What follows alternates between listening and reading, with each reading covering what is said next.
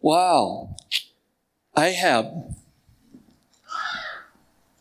I've got a heading here. Will you take instruction? Will you take advice?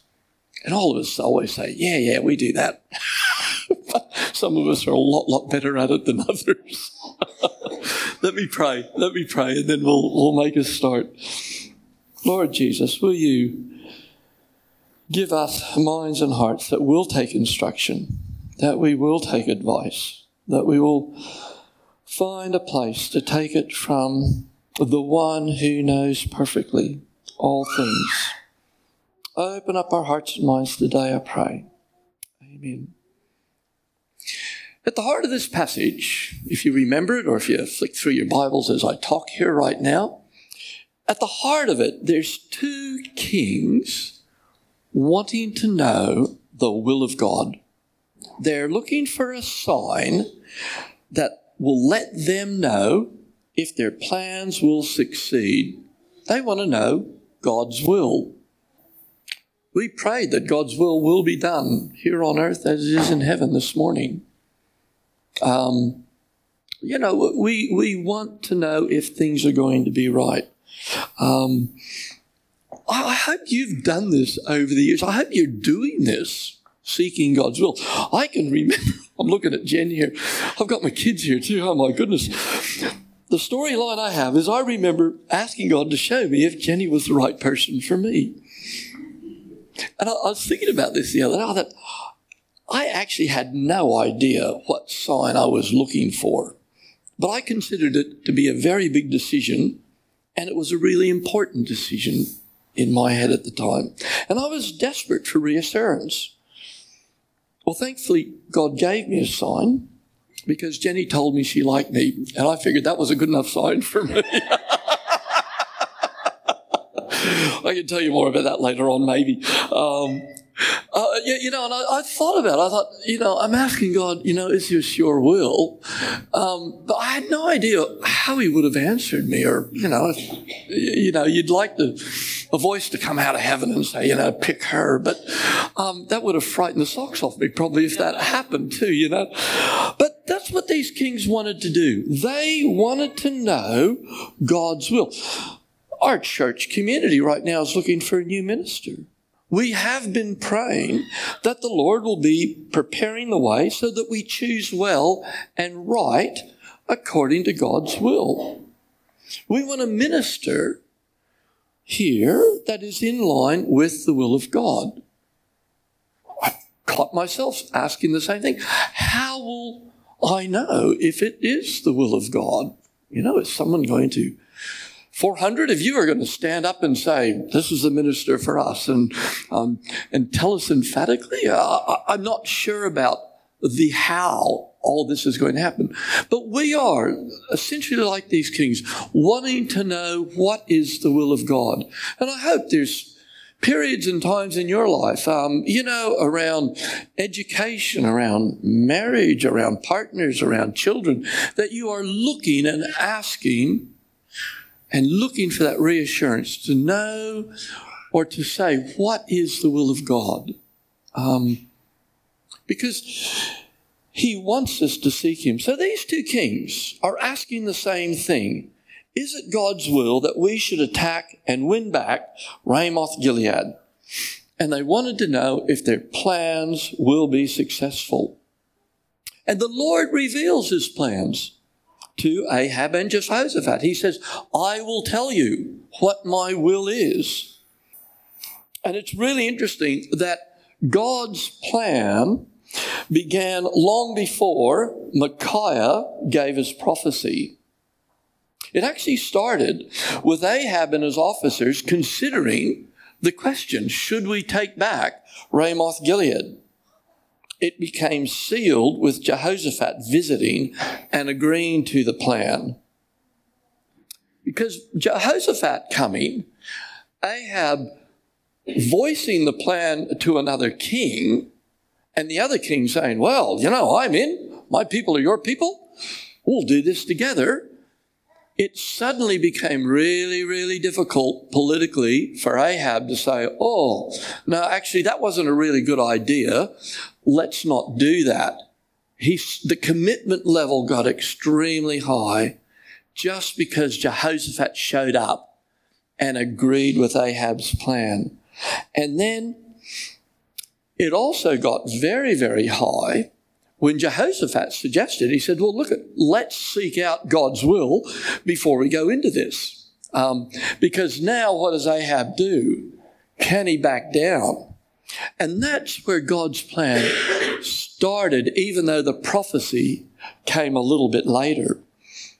And the will of the Lord was cemented when Ahab brought his prophets, 400 of them, and listened to them first before he heard the word of the Lord from Micaiah.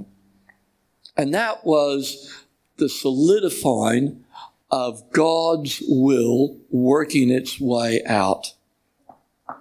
Because Ahab will attack Ramoth Gilead because he will be deceived into thinking he will be successful.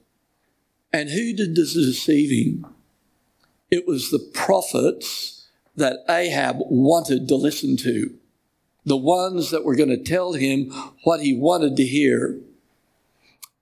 It messes with your head thinking about this whole God's will and deception going on um, because this guy's listening to false prophets who are thinking they're telling him the truth, but actually they're deceiving him. But all that was predicted to happen anyway. It really messes with you. But that is essentially what happened. So the prophets that Ahab said, they're the right people to listen to.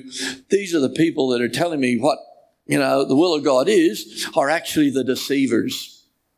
And they are just lining him up so that he will be obedient to the will of God. Um, and then Ahab will be killed, and Israel will be without a king, and Ahab will not arrive back in Samaria alive. Ahab heard the will of God, and he decided not to believe it. Isn't that interesting? God actually tells him what this, the outcome of this will be, and he makes a choice and says, Nope, I won't believe that. And it tells us that he's already on the path of the will of God because he's already been successfully deceived. If you turn um, just those few verses in uh, 1 Kings 22, verses 6 and 7. The king brought together all the prophets, about 400, and asked them, Shall we go to war with Ramoth Gilead, or shall I refrain? So the question was, Go or not go? Go, they answered, for the Lord will give it into the king's hand. You know, they, they were right. And then a little bit later down, the, one of the leading prophets, you know, he's, he's already, he was prepared for this. He'd already made himself a set of horns and he put them on his head. And, you know, he's you know, dancing in front of the these two kings and their retinue. Um, you know, visually giving them a storyline of how they're going to gore the, the Arameans and they're going to be successful and, you know, you're going to come back in triumph.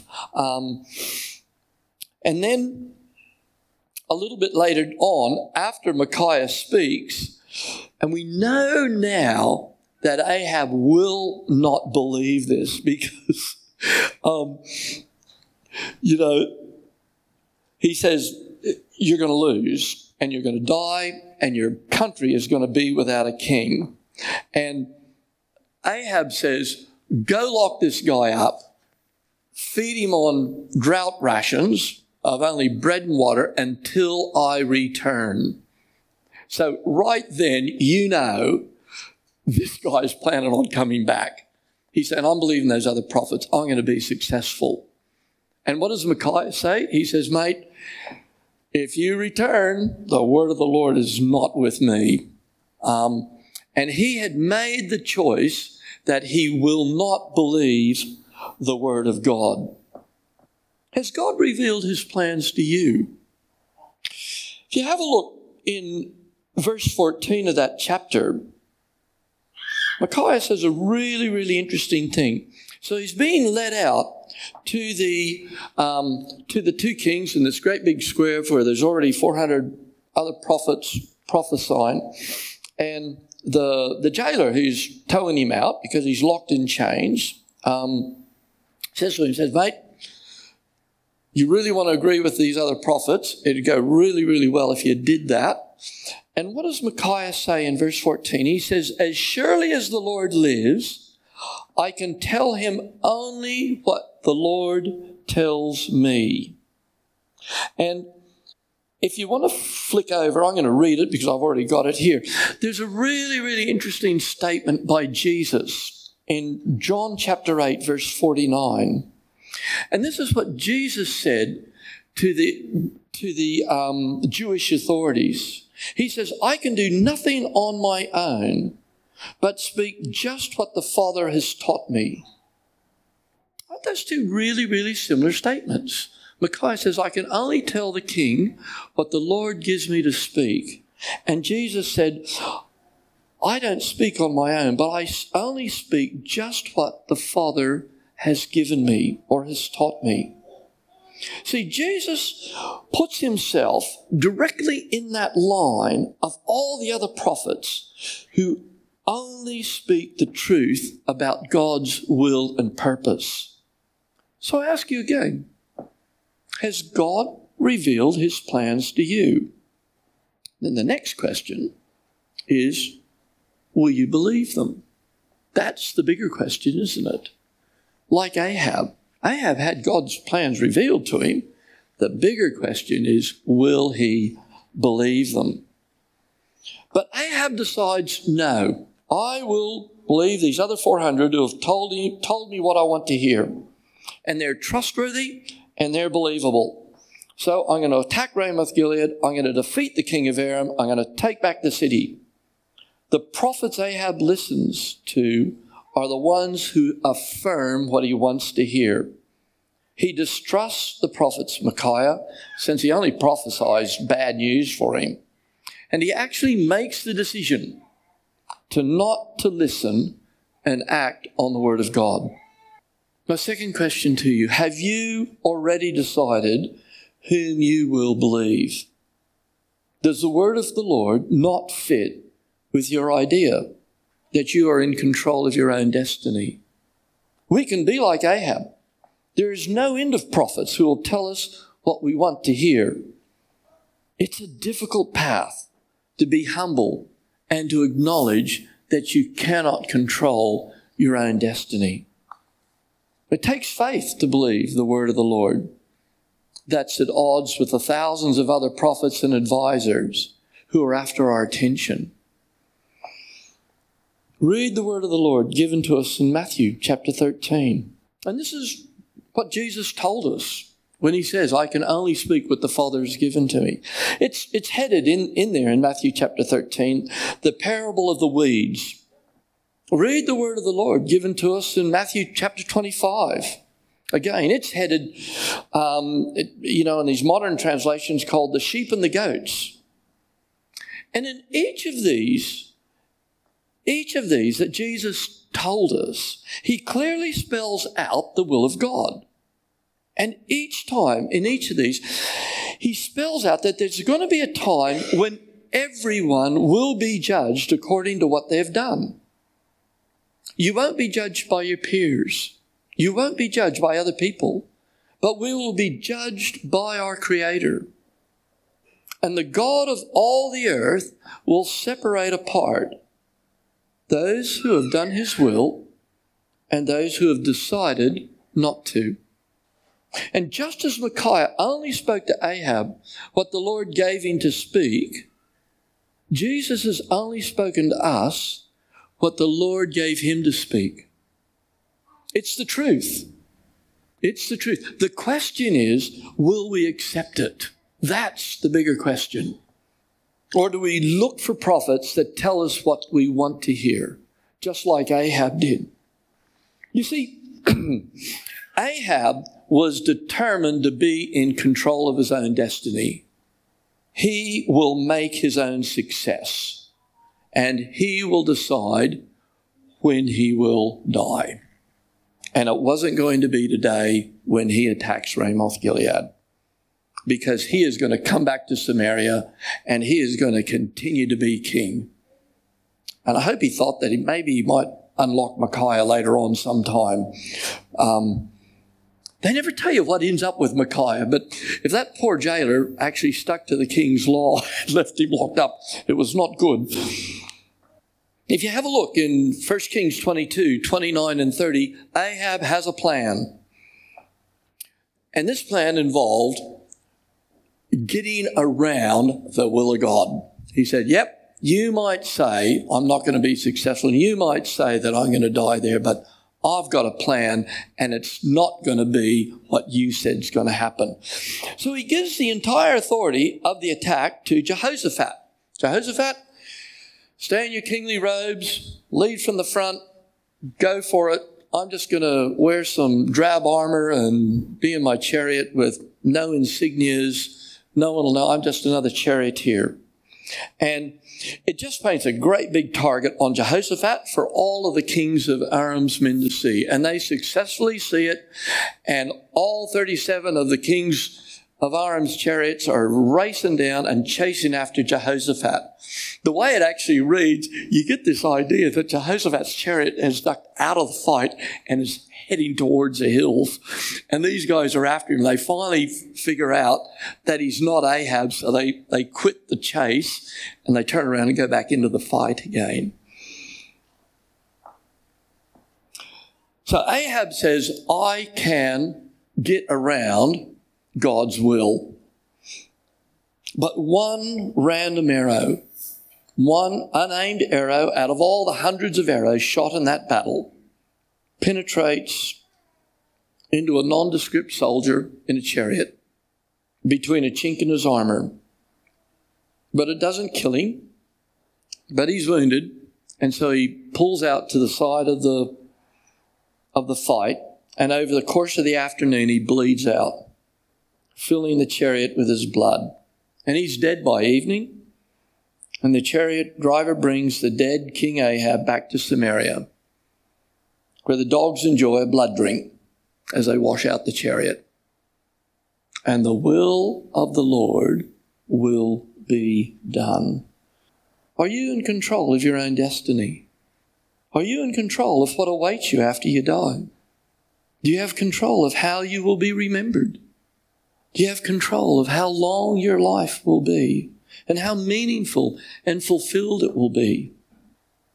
Because just like Ahab, we can make plans to be in control. But can you control circumstances? Can you control random events? The Lord has revealed his plans to us. Have you decided to be humble and to believe them? Because God's will will be done here on earth just as it is in heaven.